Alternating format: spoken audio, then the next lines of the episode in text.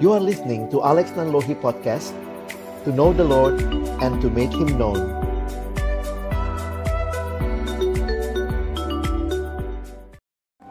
Mari kita berdoa sebelum membaca merenungkan firman Tuhan 我们还没有去纪念神的话，也还没有思想神的话，我们一同低头祷告。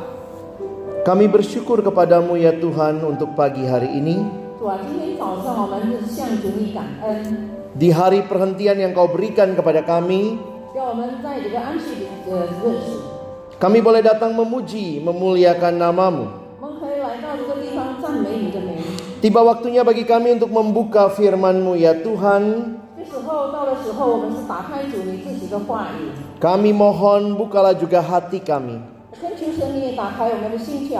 Jadikanlah hati kami seperti tanah yang baik supaya ketika benih firman Tuhan ditaburkan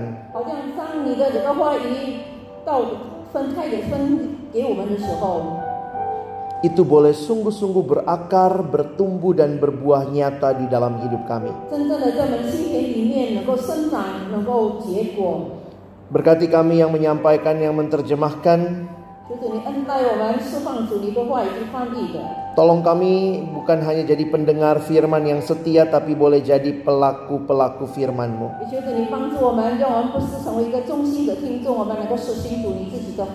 Di dalam nama Tuhan Yesus Kristus Sang Firman yang hidup kami berdoa. Amin. Shalom. Selamat pagi Bapak Ibu Saudara yang dikasihi Tuhan. 各位亲爱主所爱的弟兄姊妹们， Pembacaan firman Tuhan hari ini dalam Matius 1 18 sampai 25 sudah kita baca bersama tadi. 我们刚才已经念过了马太福音第一章第十八到第二十五节。 Menyambut bulan Desember kita akan merayakan Natal. 迎接十二月份呢，我们要庆祝神诞。 Firman Tuhan pagi ini memberikan kepada kita pemahaman tentang apa artinya kelahiran dari anak darah.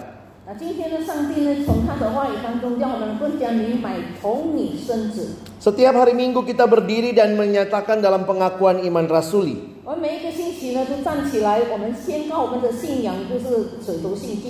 Kita mengakui tentang Yesus Kristus yang dikandung dari Roh Kudus yang lahir dari anak darah Maria. 我们每一次念的时候，我们相信耶稣基督是圣灵感应。有 Apa 统治 maksudnya lahir dari anak darah Maria? 就是从你生子到底是什么意思？ Kelahiran Kristus adalah kelahiran yang membawa perubahan dalam dunia.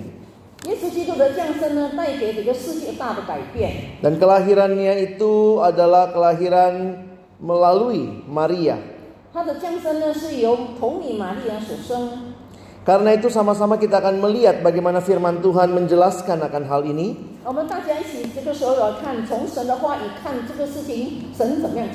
Saya ingin mengajak kita melihat di dalam bagian yang paralel di dalam Injil Lukas pasal pertama.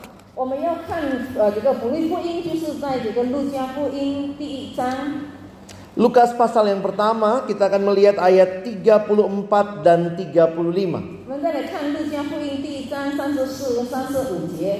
Saya akan membaca terlebih dahulu ayat 34 dan 35 dalam bahasa Indonesia lalu dilanjutkan dengan bahasa 我 Mandarin. 先用英文来念，就三十四、三十五节，然后继续用华语来念。 Kata Maria kepada malaikat itu, "Bagaimana hal itu mungkin terjadi karena aku belum bersuami?" Jawab malaikat itu kepadanya,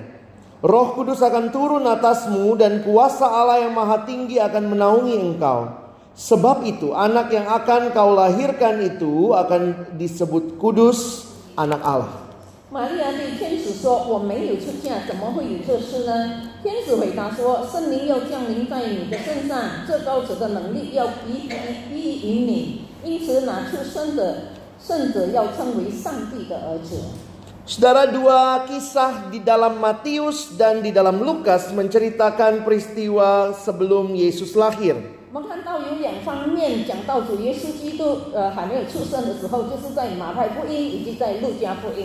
Kalau saudara lihat Injil Lukas mencatat bagaimana malaikat datang kepada Maria dan memberitahukan bahwa dia akan mengandung. 那如果你在这个路加福音的话，你会看到那个时候，呃，天使来见这个玛利亚，然后告诉她，她将要生一个儿子。 Sementara di dalam Injil Matius yang kita baca bertanggapan tadi, malaikat menampakkan diri kepada Yusuf karena Yusuf waktu itu mengetahui Maria mengandung. 在这个马太福音的时候呢，我们是看到那个时候天使来找这个呃约瑟呢，告诉他呢，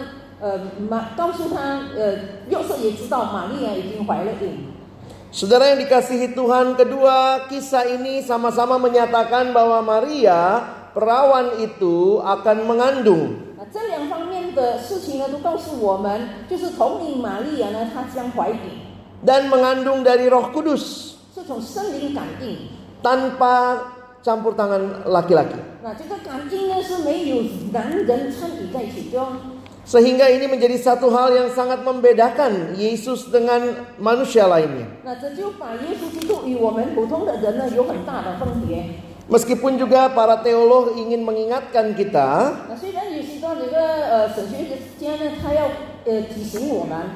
Waktu kita bicara kelahiran dari anak darah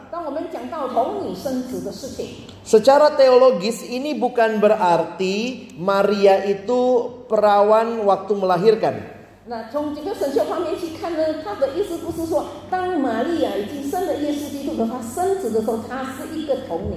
Maria itu perawan pada saat mengandung.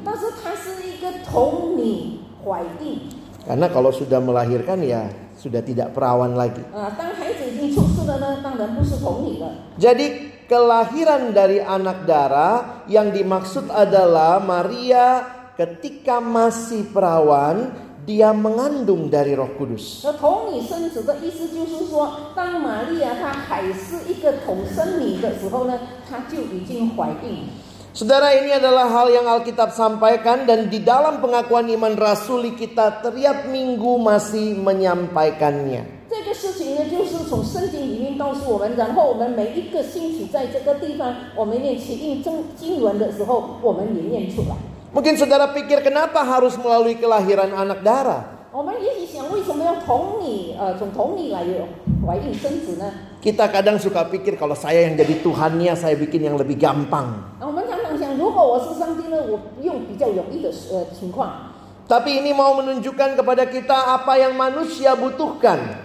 但是这个事情呢，要只告诉我们呢，人类所需要的是什么？ Manusia di dalam dosa akan binasa. 人类在这个罪恶当中呢，必定灭亡。 Manusia butuh juru selamat. 他们需要一个救主。 Dan juru selamatnya siapa? 那这个救赎主是谁呢？ Keselamatan datangnya dari Allah.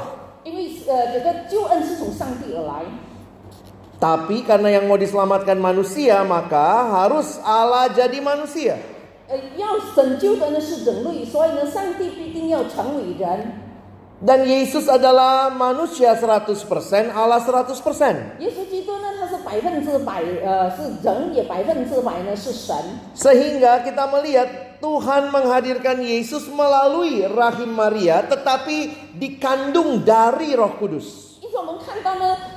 上帝呢让玛利亚这个童女怀孕耶稣基督，但是呢是有圣灵而感应的。 Karena itu Alkitab menegaskan di ayat 25 Injil Matius pasal pertama ayat 25 tetapi Yusuf tidak bersetubuh dengan Maria sampai ia melahirkan anaknya laki-laki dan Yusuf menamakan dia Yesus. 因此，在马太福音第一章第二十五节，圣经很肯定的告诉我们，只是一直说约瑟呢，只是没有和他同房，等他就是玛利亚生了儿子呢，就给他起名叫耶稣。 Jadi di sini kita melihat bahwa tidak ada campur tangan laki-laki. 所以我们看到呢，没有男人的参与， Mungkin sulit kita mengerti ya Bapak Ibu 而且我 sekalian. 们很难去去了解。 Tapi itulah fakta yang Alkitab sampaikan. 但是这就是圣经的呃证给我们证明的。 Itulah pengakuan yang tiap minggu Bapak Ibu berdiri dan katakan. 那这个是你每我们每一个星期在在这里站起来的一种宣告。 Tuhan kita kreatif saudara. 我们的神，我们的主呢是非常棒的。 Pernah nggak Tuhan buat manusia tanpa laki-laki, tanpa perempuan? 有没有上帝呢创造一个人呢？呃，意思说一个人出生在这个世界上呢，没有男人或者是没有女人的参与， Pernah ya? Yuma? Namanya? Adam. Adam, ya Adam itu tidak punya papa, tidak punya mama. Pernahkah Tuhan membuat manusia hanya pakai laki-laki? Pernah. Namanya Hawa. Hanya dari laki-laki, dari Adam.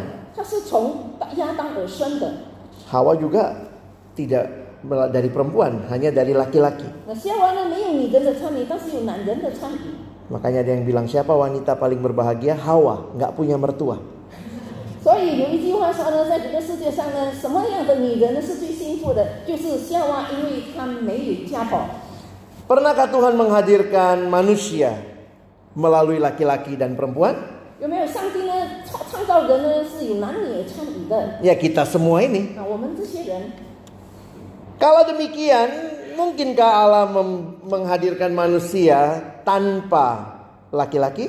如果这样的话，会不会上帝呢呃创造一个人呢没有男人的参与？ Itulah Yesus. 那就是耶稣。 Kehadiran dia sebagai Allah 100% manusia 100% tanpa campur tangan laki-laki. 耶稣基督来到这个世界上，他是百分之百的神，百分之百的人呢，他没有男人的参与。 Karena itu ini menjadi satu pengharapan bagi kita bahwa ada keselamatan di dalam Kristus. 那所以这个成为我们一个盼望，在耶稣基督里面呢有救赎。 Apa yang kita akan pelajari pagi ini saya akan mengangkat dua hal yang bisa saudara dan saya pelajari dari kelahiran anak darah Maria ini yang melahirkan Yesus.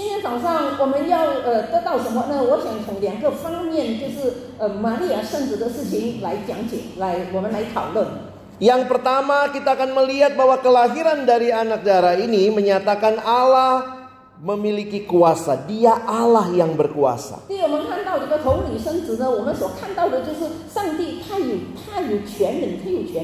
Dan kuasa Allah itu luar biasa saudara melampaui pemahaman kita.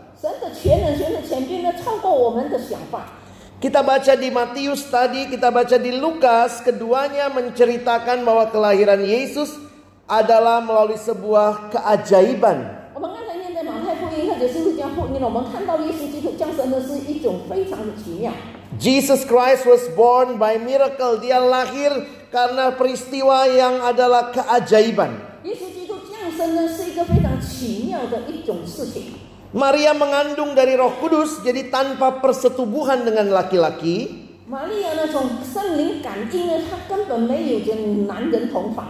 Ini mujizat, saudara. Saudara, saya tidak tahu apakah kita masih percaya mujizat atau tidak. Tapi sering kali kita bernyanyi mujizat masih ada. Mujizat masih terjadi. Tanda ajaib dikerjakan Allah. Saudara bisa perhatikan bagaimana Allah bekerja di dalam sejarah pada waktu kelahiran Kristus.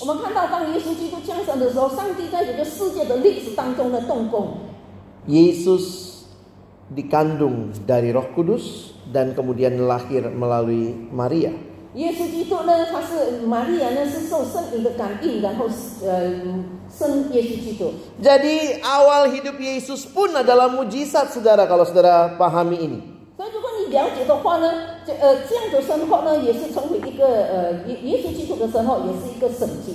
Dan bukan hanya itu saja, kalau saudara perhatikan hidup Yesus pun banyak melakukan mujizat dan tanda-tanda ajaib. 不只是这样， 我们可以看到总耶稣基督的生平里面呢，在他的生平里面，他进行了多少个这个审计。Yesus pernah mengubah air jadi anggur. Yesus pernah menyembuhkan orang yang berpenyakit kusta. Dia pernah mencelikkan mata orang buta. Dia pernah menyuruh orang lumpuh berdiri dan disembuhkan. Dan dia bahkan pernah membangkitkan orang mati Lazarus. Hidup Yesus bukan hanya waktu dia jalani banyak mujizat.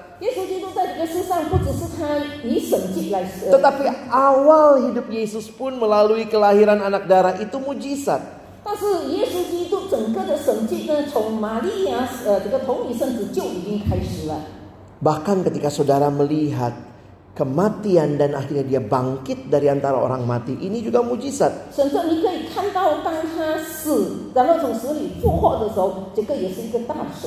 Ini mau menyatakan bahwa Allah yang saudara dan saya sembah adalah Allah yang maha kuasa.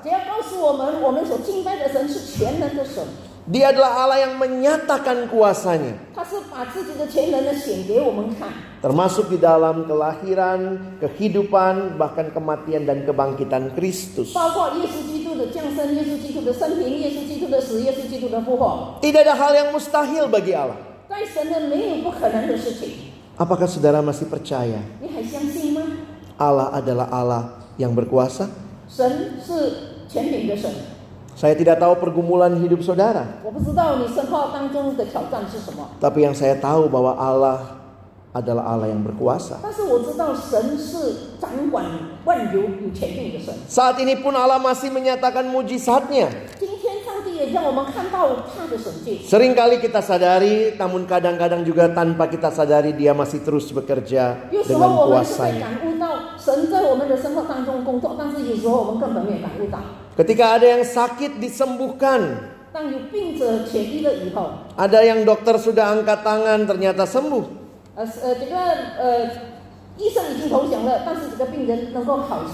Memang tidak semuanya sembuh, tapi ada yang Tuhan sembuhkan. 不是每一个病人都已经痊愈，但是有些病人呢，上帝让他痊愈。 Mau menunjukkan kepada kita bahwa dia Allah yang berkuasa dan masih bekerja di tengah-tengah dunia miliknya. 就告诉我们呢，神还是有权柄的，而且他在这个世界呢还是工作。 Ketika saudara dan saya merenungkan tentang kelahiran dari anak darah virgin birth, mari percaya Allah adalah Allah yang berkuasa. 当我们讲到同理生子这个事情呢， 呃，但愿我们大家用我们的信心来相信这一件事情。 Saudara percaya itu tidak mudah sebenarnya. 相信不是一件容易的事， Unik juga ya, orang Kristen kita disebut orang percaya. 非常特别。我们基督徒呢是被称为呃有信的人、信仰的人。 Saya tadi tanya sama ibu dalam bahasa Mandarin seperti apa. Dalam bahasa Inggris dipakai istilah yang sama, believer, orang yang percaya. 那 kita dibilang orang percaya tapi salah satu hal yang paling sulit kita lakukan adalah percaya itu.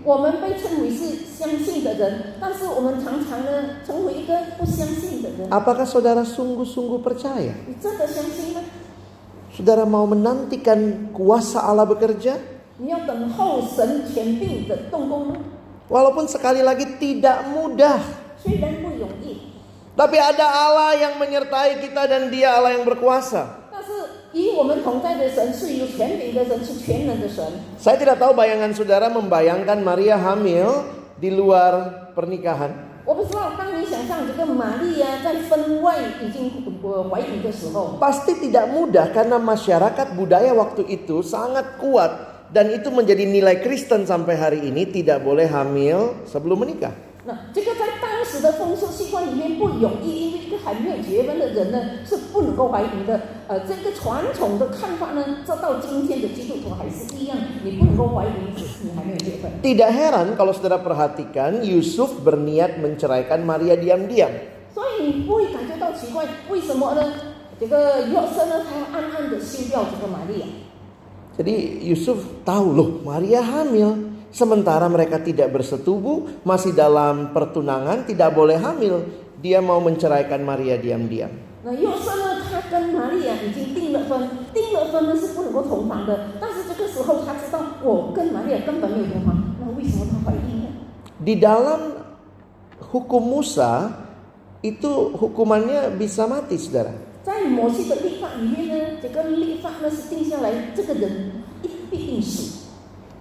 Tetapi bagi saya, Maria percaya Allah berkuasa. 但是呃对我来说呢，我知道玛利亚相信呢，神有他的全能权柄。 Sekali lagi pasti tidak mudah buat Maria. 虽然对玛利亚来说呢，不是容易的事情。 Kita kalau nonton drama Natal mungkin karena Maria bilang jadilah padaku sesuai yang kau katakan.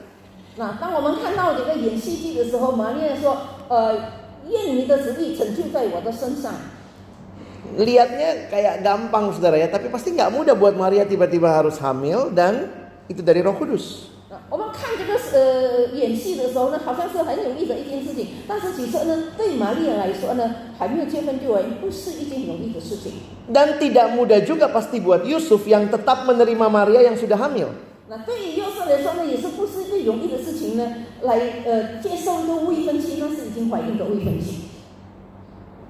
Kalau betul ada satu tafsiran yang mengatakan begini saudara.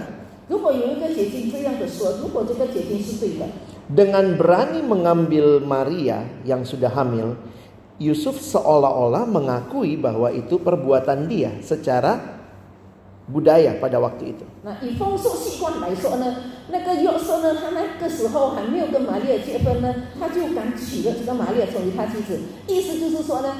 以风俗习惯来说呢，那个约瑟呢，他那个时候还没有跟玛利亚结婚呢，他就敢娶了这个玛利亚成为他妻子，意思就是说呢，这个怀孕是从约瑟来的。 Pasti dianggap ya Yusuf Maria sudah berzina, Maria hamil, tapi memang Yusuf mau, tang- mau tanggung jawab. 呃，意思就是说呢，约瑟跟玛利亚呢已经犯了奸淫，但是呃，约瑟呢他愿意担当这个事情。 Saudara sekali lagi tidak mudah jadi Maria dan Yusuf. 那所以说呢，成为约瑟也好，成为玛利亚都不容易。 Tapi mereka percaya kepada Allah. Di tengah situasi yang tidak mudah, Allah bekerja melalui mereka, mereka percaya dia berkuasa.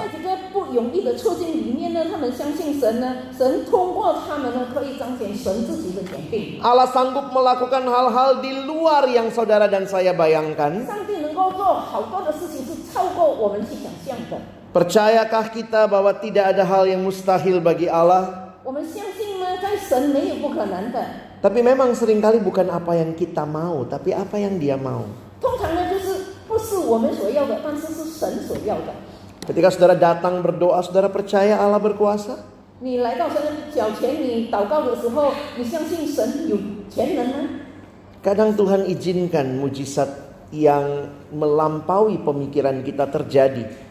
有时候呢，上帝让那个超过我们想象的这个神迹发生， Air jadi anggur, 水变为酒， yang sakit sembuh, 呃，病的痊愈。 tapi juga ada realita hidup di mana Allah hadir, tapi belum tentu seperti yang kita harapkan. 但是我们在现实的生活当中，我们看到神在这里，但是我们所盼望的呢，没有发现。 Tapi sudahkah kita terus percaya kepada Dia? 但是我们还是继续的相信他吗？ Jika Tuhan berkenan maka kuasa mujizatnya terjadi atas hidup saudara. 如果上帝愿意的话呢，人在你的生活当中呢，必定有神的神迹。 Tadi saya saksikan papa saya kena kanker prostat 那刚才我呃我讲呃我见证我爸爸就是这个呃呃 prostat 的癌症， eh, 8 tahun yang lalu 那个半年前， dan Tuhan sembuhkan dia dengan caranya yang ajaib. Itu menolong kami juga belajar percaya terus. Memang Allah punya kuasa kalau dia mau. Nah,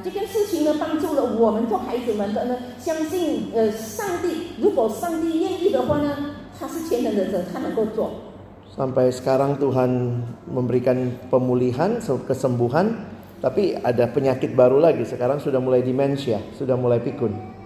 我爸爸痊愈到今天，可是呢，现在呢，他已经开始了呃呃有一点这个呃退化了。 Nah, ini menolong kita menyadari bahwa hidup tidak selamanya seperti yang kita mau, 这个也 帮助了我们，让我们真正能够去领悟到呢，生活不是每一件事情都好像我们所想象的。 tapi percayalah Allah adalah Allah yang berkuasa. 但是你应该相信上帝呢是有全能、有权柄的上帝。 Ini hal pertama yang bisa kita pelajari dari peristiwa kelahiran dari anak darah. 那这个就是第一件事情，我们可以学习从这个童女生子的事情。 Hal kedua, saudara mari perhatikan tentang ayat 23. Harusnya kita baca dari 22-nya dulu. Hal itu terjadi supaya genaplah yang difirmankan Tuhan oleh Nabi. Kalau kita nanti bisa lihat ayat 23 dan ayat 23 diambil dari Yesaya 7 ayat 14. 那 接下去就是第二十三届，这个第二十三届呢是取自于以赛亚书第七章第十四节。 Ketika Matius menulis Injilnya, banyak kali dia mengatakan ini menggenapkan apa yang ditulis di dalam kalimat atau firman Tuhan yang dikatakan nabi. 当这个马太他写这些福音书的时候呢，他常常接下去记载的呢，这个就是应验了呃先知所说的话。 Apa yang dimaksud saudara? 这是什么意思？ Kenapa Matius menuliskannya seperti ini? Saya melihat Matius mau menegaskan bahwa Allah adalah Allah yang menggenapi janjinya.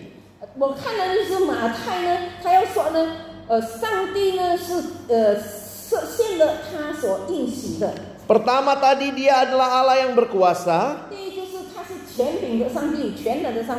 Tapi yang kedua, ingatlah dia juga Allah yang menggenapi janjinya. Tujuh ratus tahun sebelumnya melalui Nabi Yesaya Tuhan mengatakan anak darah ini akan mengandung dan melahirkan juru selamat.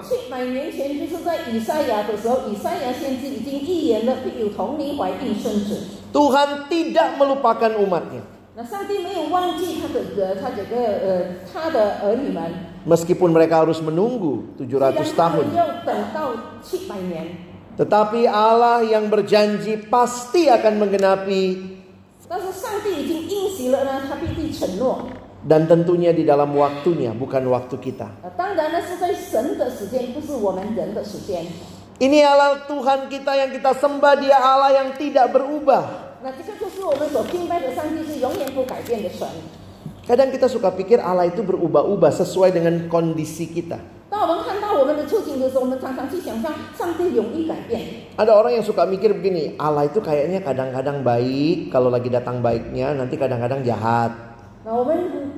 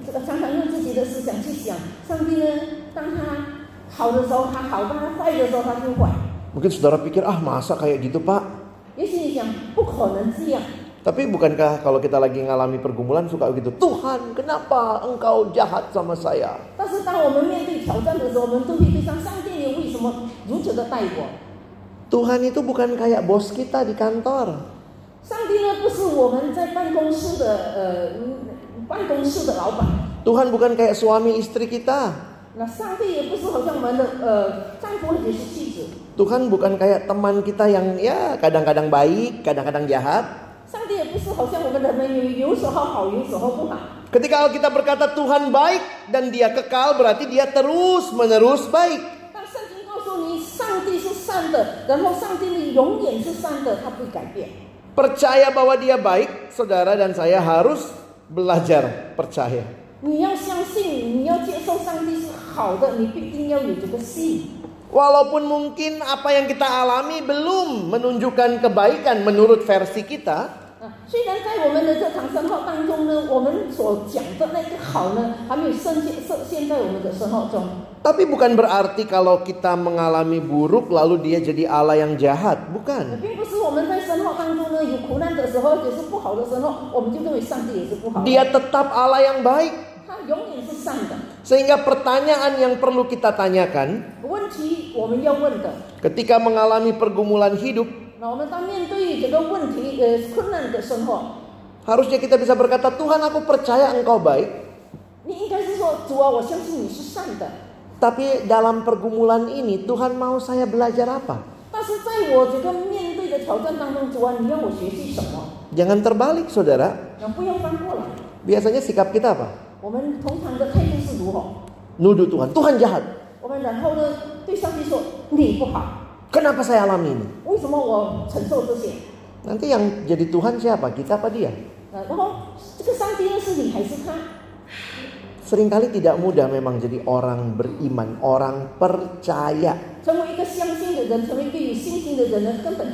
Sudah berdoa sekian lama, mana jawaban Tuhan kok belum ada?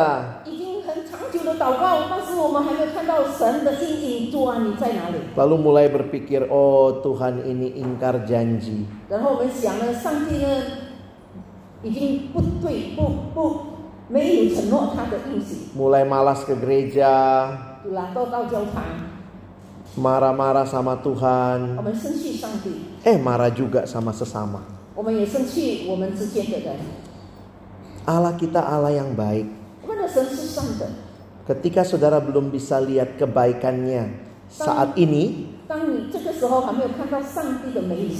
mari terus berharap dan percaya dia sanggup menggenapi janjinya.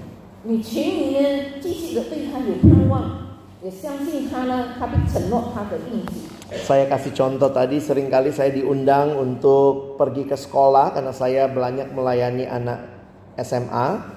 呃，当我到当我去侍奉这些孩子，就是我在这个高中呢，呃，在哪里侍奉他们 Biasanya ada kebaktian itu menjelang ujian nasional.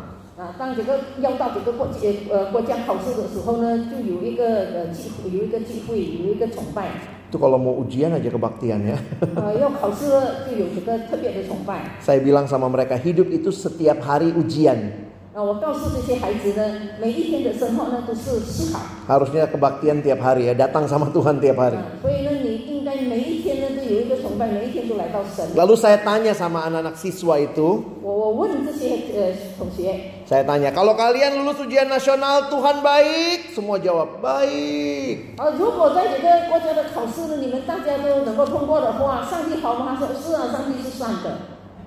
Kalau kalian tidak lulus ujian nasional Tuhan baik,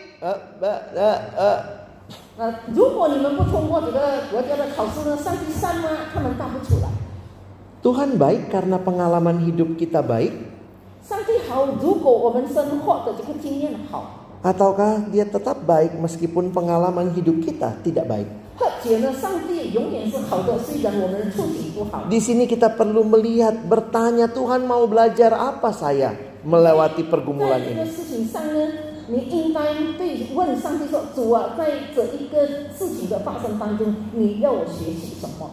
Mari saudara percaya Allah berkuasa dan dia sanggup menggenapkan janjinya. 亲爱的弟兄姊妹们，但愿我们相信神，他是有权柄的，他是全能的。 Banyak orang rayakan Natal baca perikop ini ya sudah Yesus lahir haleluya puji Tuhan dapat hadiah. 啊，有许多人呢，当迎接圣诞节的时候，就是念了这些经文呢，啊，就算了，然后得到圣诞的礼物。 Tapi pagi ini mari kita ingat kelahirannya adalah sebuah mujizat karena Allah berkuasa dan Allah menggenapkan janjinya.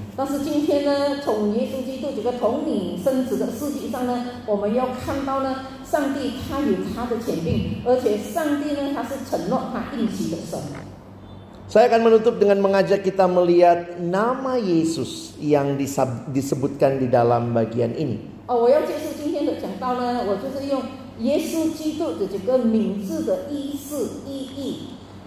Nama bagi orang Yahudi punya arti. Saya pikir seperti orang Tionghoa juga setiap nama kita punya arti.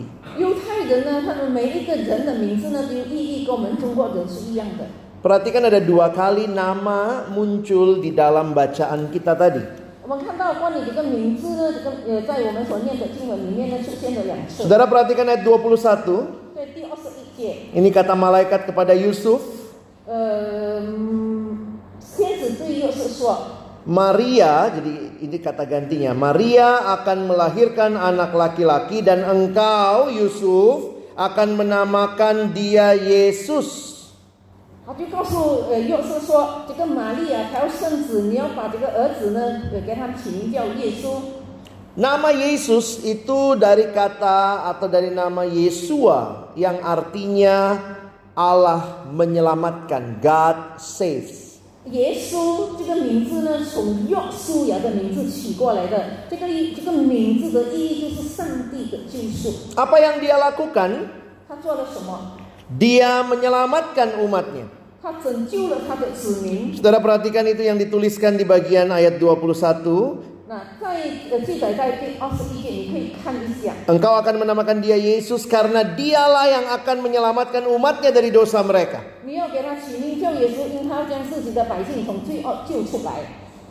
Saudara yang pertama nama Yesus menyatakan pekerjaannya apa yang menjadi hal yang dia lakukan yaitu dia menyelamatkan umatnya. 第一件事就是耶稣这个名字呢，来告诉我们他的生平、他的生活、他所做的一切呢，就是救赎。 Nama lain yang muncul di ayat 23. 那在第二十三节呢，另外一个名字出现， Sesungguhnya anak darah itu akan mengandung dan melahirkan seorang anak laki-laki dan mereka akan menamakan dia Immanuel yang berarti Allah menyertai kita.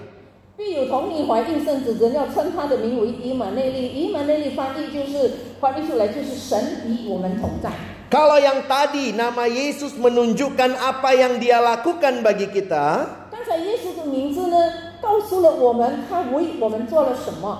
maka nama Immanuel menyatakan diri Allah.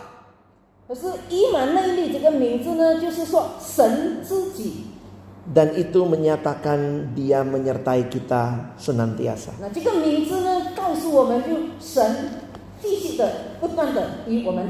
Apakah saudara dan saya sadar kita sedang merayakan atau kita mempersiapkan Natal? Natal itu intinya Yesus.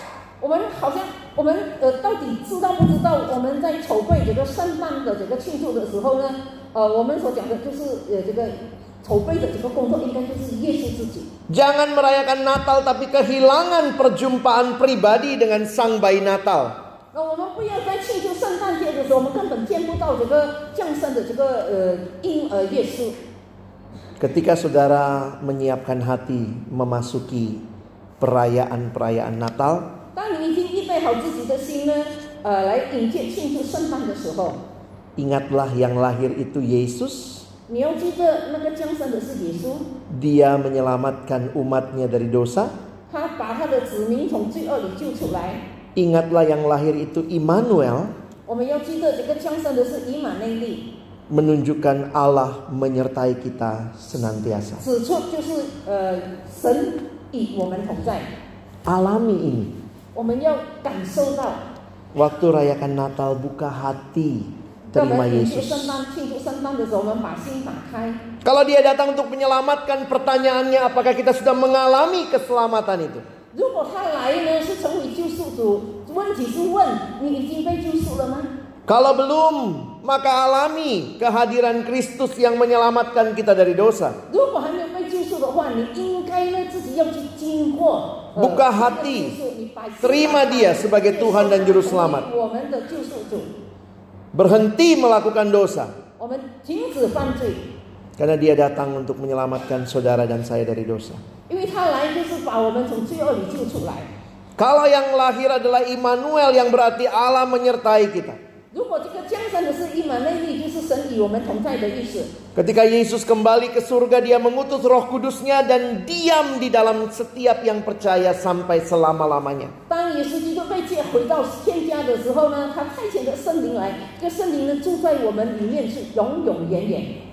Immanuel itu sebuah realita hidup orang percaya yang ada Roh Kudus pribadi Allah sendiri menyertai kita.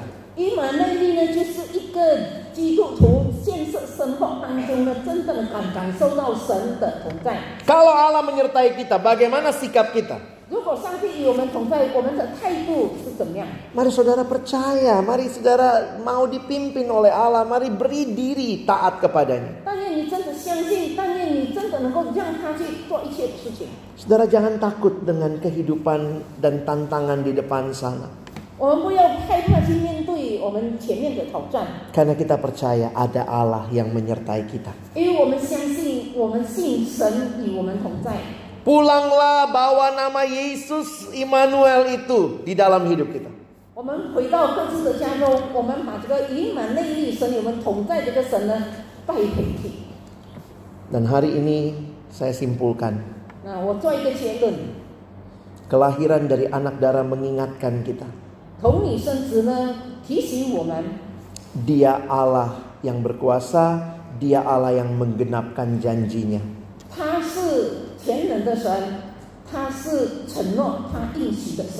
Dan pulanglah alami nama Yesus Immanuel yang menyelamatkan dan menyertai kita. 我们回去的时候，我们真正是领悟到、领受到耶稣基督救赎的名字，以满内力与我们同在。 Kita akan masuk tahun 2020 sebentar lagi. 这一会我们会进入两千二十年， Kita tidak tahu apa yang ada di sana, 我们不知道前面的这一年有什么， tapi yang pasti 可是 ada 震 Allah, 慑的就是神 Allah yang menyertai saudara. 与你们同在。 Amin. 阿门。 Mari kita berdoa. 我们一同低头祷告。 Bapa di dalam surga terima kasih untuk firman-Mu. 我们在天上的父，我们谢谢主你的话语， Kami sudah belajar akan kebenaran firman-Mu. 我们已经学习了主你的真理。 Tolong kami bukan cuma jadi pendengar tapi jadi pelaku firman. 你帮助我们不是成为一个听者，但是我们都实行你的话。 Tolong kami makin taat, makin percaya kepada Allah. 主啊，你帮助我们更加能够遵从你。 Kau Allah yang berkuasa dan menggenapkan janjimu. 你是个全能的神，也是承诺的神。 Dan di dalam Kristus kami beroleh keselamatan dan disertai. 我们在基督里面，我们得到了这个救恩，我们也被主你与我们同在。 Kami sekali lagi bersyukur 我们再一次感恩， di dalam nama Tuhan Yesus Kristus kami sudah berdoa. 我们奉主耶稣基督的名祈求祷告， Amin. 阿门。